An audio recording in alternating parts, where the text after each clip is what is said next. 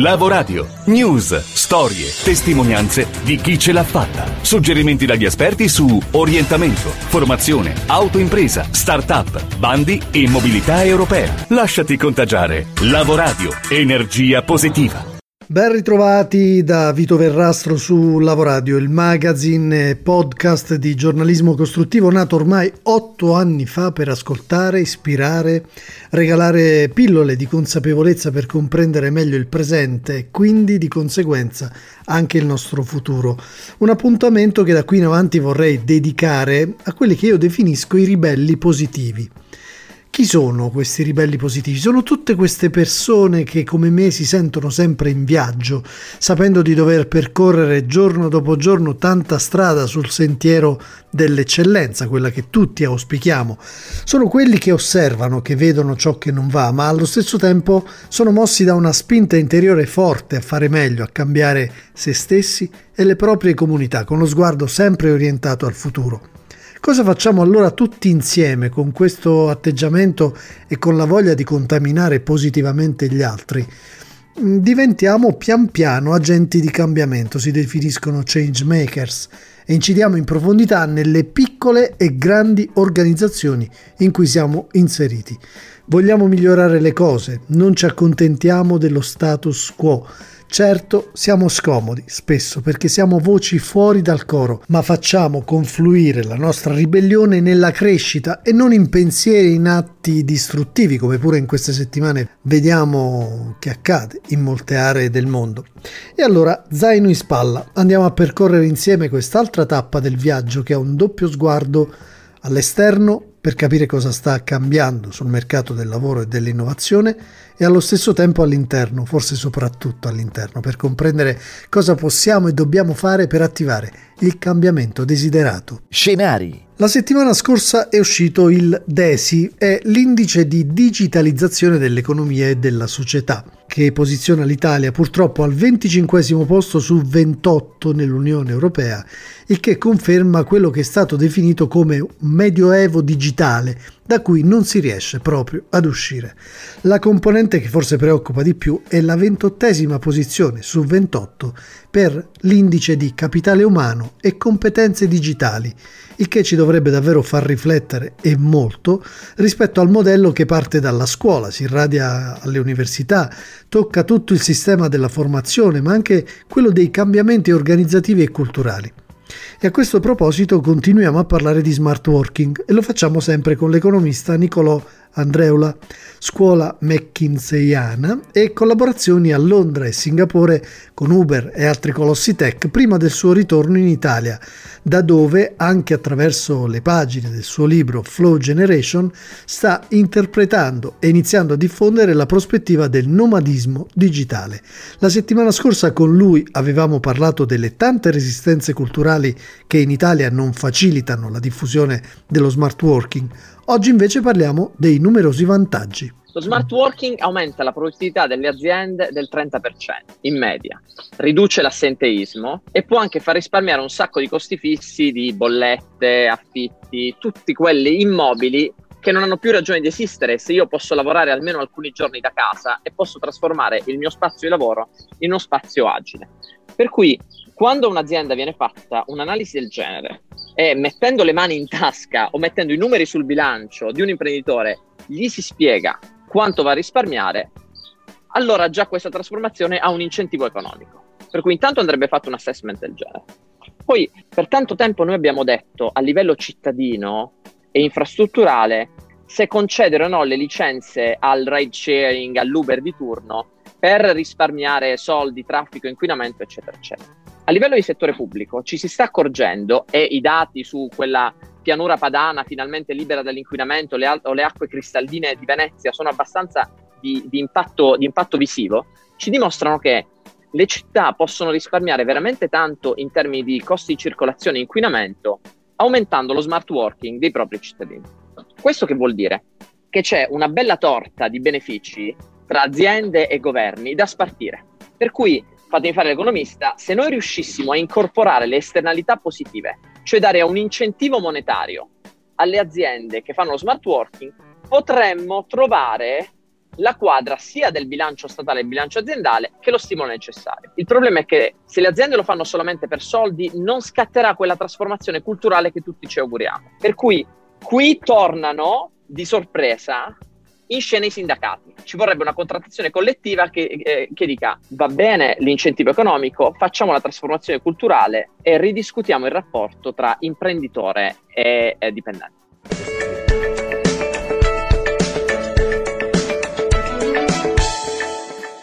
Continuiamo ad osservare quello che avviene intorno a noi nel mercato del lavoro italiano in cui la combinazione delle dinamiche demografiche e dell'impatto della digitalizzazione sull'economia potrebbe, a giudizio di molti esperti, determinare un aumento delle diseguaglianze sia di reddito che sociali.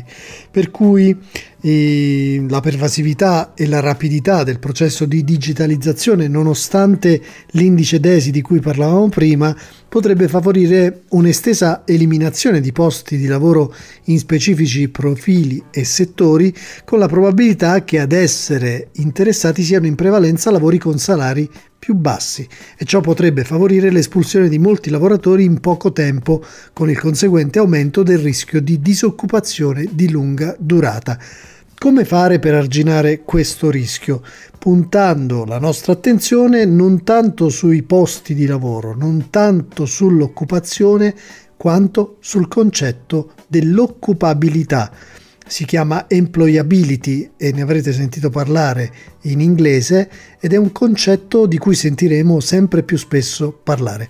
Oggi ci spiega tutto la career coach Francesca Scelsi di Job Scouting che torna sul Lavoradio e noi la salutiamo. Ciao Francesca, bentornata. Buongiorno a tutti, ciao Vito. E allora parlaci un po' di, questo, di questa componente che anche a me è molto cara è quella dell'occupabilità o employability. Dunque siamo veramente all'interno di un eh, mercato del lavoro che cambia con estrema velocità. Forse ehm, l'elemento distintivo di questa ennesima rivoluzione industriale, che è una rivoluzione tecnologica e digitale, è proprio la velocità. È un elemento che in passato, nelle precedenti rivoluzioni, non c'era. Oggi tutto viaggia molto velocemente, nascono nuove professioni, nascono nuovi settori ehm, e quindi sono richieste nuove competenze. In questo mondo molto frenetico i lavoratori ehm, devono investire su se stessi, devono costruire quella che si chiama employability, eh, si potrebbe tradurre eh, con il termine occupabilità in italiano, cioè quanto sono occupabile all'interno del mio mercato del lavoro. E che cos'è l'employability? Sostanzialmente è la capacità delle persone di adattarsi alle mutevoli situazioni di mercato, reinventandosi ruoli e mansioni, utilizzando il proprio mix di competenze tecniche, manageriali e creative. Quindi l'employability è la mia capacità di adattamento e di utilizzo di quello che c'è già, quindi delle mie competenze, delle mie esperienze, de- delle mie skill, dei miei interessi e riunendoli però in forma diversa. Questo mi consente di reinventarmi, anche cercando di capire quello che c'è nel mercato, quindi cercando di capire quali sono i nuovi bisogni delle aziende. Ecco, se noi lavoriamo sulla nostra employability abbiamo più ehm, possibilità di essere sempre richiesti dal mercato del lavoro, quindi dobbiamo entrare in un'ottica che è di cambiamento costante. Un cambiamento costante che significa essere sempre con le antenne ben dritte e sempre a lavorare su noi stessi per quelle che sono le competenze da da attivare. Mm, vedo una, dire, un andamento circolare, no? Eh, chi ci può aiutare, chi ci può dare una mano in questo percorso? A supporto dell'employability sicuramente c'è il tema della formazione, cioè io per avere un'employability eh, buona, ok, devo lavorare sulla mia formazione. Quindi eh, questo concetto di employability cambia l'idea del percorso di formazione prefissato, cioè l'idea che la formazione termini una volta che io ho acquisito il titolo di studio che mi interessa, che può essere un diploma, un master o, un, una laurea. In realtà mh, mm, il mercato del lavoro ci dice che per essere sempre richiesti nel mercato è fondamentale continuare a formarsi. Si parla di lifelong learning, quindi di uh, formazione per tutta la vita.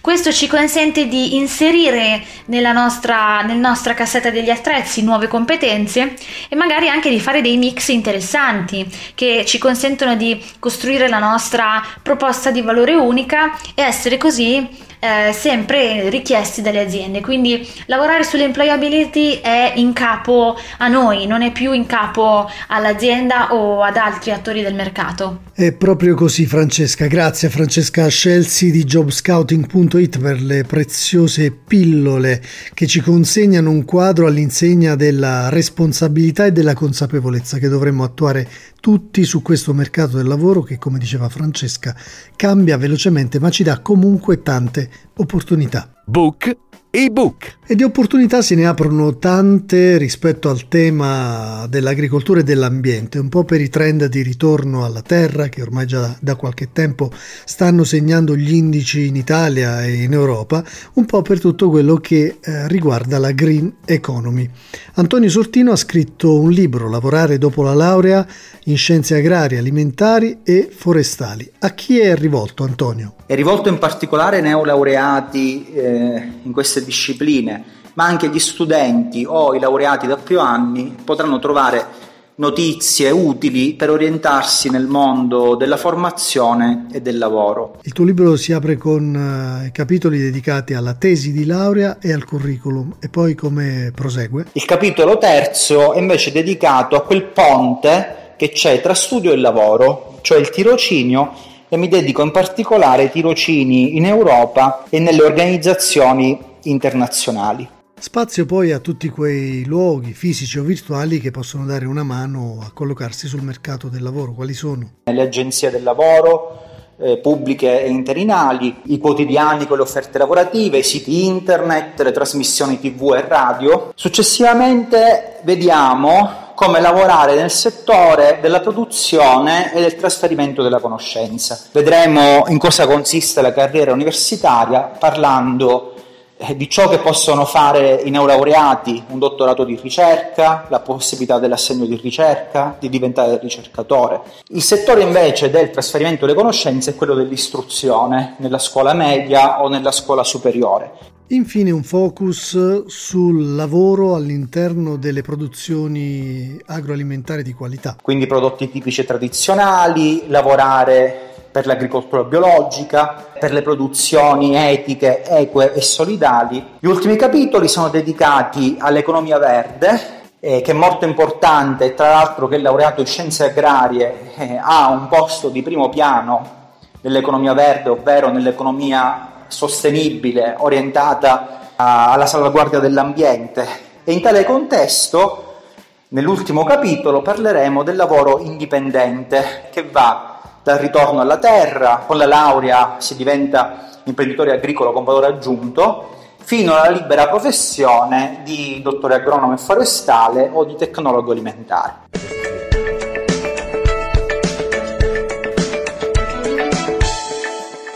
Bene, ultimo segmento di puntata lo dedichiamo all'Europa, come di consueto.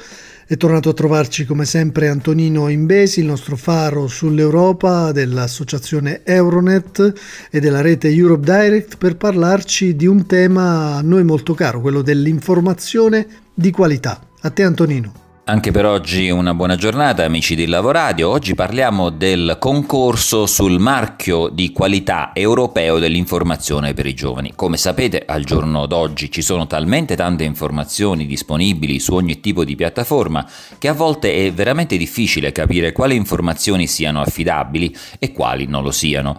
In questo contesto è importante far conoscere a tutti e soprattutto ai giovani i diversi metodi per riconoscere facilmente le fonti affidabili ed essere maggiormente maggiormente critici nei confronti delle informazioni che vi si leggono.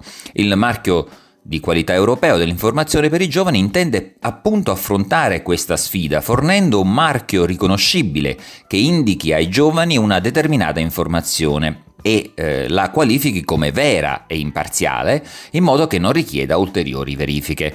La partecipazione è aperta a cittadini o residenti di uno Stato membro del Consiglio d'Europa che abbiano tra 18 e 30 anni di età. Il marchio dovrà essere un logo o un'icona eh, adatto ad essere visualizzato sui servizi di informazione per i giovani e sui prodotti informativi. Dovrà essere un'immagine facile da riconoscere ed adatta ovviamente ai giovani, in modo da trasmettere affidabilità per le informazioni che dovrebbe certificare in tutta Europa. È possibile scegliere qualsiasi tecnica che si ritiene possa essere utile per i servizi e i prodotti informativi per i giovani. Si può quindi scattare una foto, creare un'illustrazione in digitale, disegnare a mano su carta o utilizzare soltanto del testo. È necessario compilare il modulo e inviare il proprio lavoro in formato grafico vettoriale ed in alta risoluzione in modo che sia possibile utilizzarlo per la stampa. Il vincitore di questo premio messo a disposizione dal concorso eh, promosso dall'organizzazione Erika eh, sarà premiato con una videocamera GoPro Hero, mentre il secondo classificato riceverà uno smartwatch Xiaomi. Eh, la scadenza è prevista per il 15 luglio 2020 alle ore 12. Per maggiori informazioni è possibile andare sul sito www.erica.org. Grazie Antonino, speriamo che tanti giovani colgano questa opportunità e partecipino per aumentare il perimetro dell'informazione di qualità che fa bene a tutti, come diciamo sempre. Approfitto per dire eh, se potete di firmare il manifesto del Constructive Network, quello dell'informazione costruttiva, anche quello è un filone di cui siamo portavoci, eh, da premiare e da sostenere.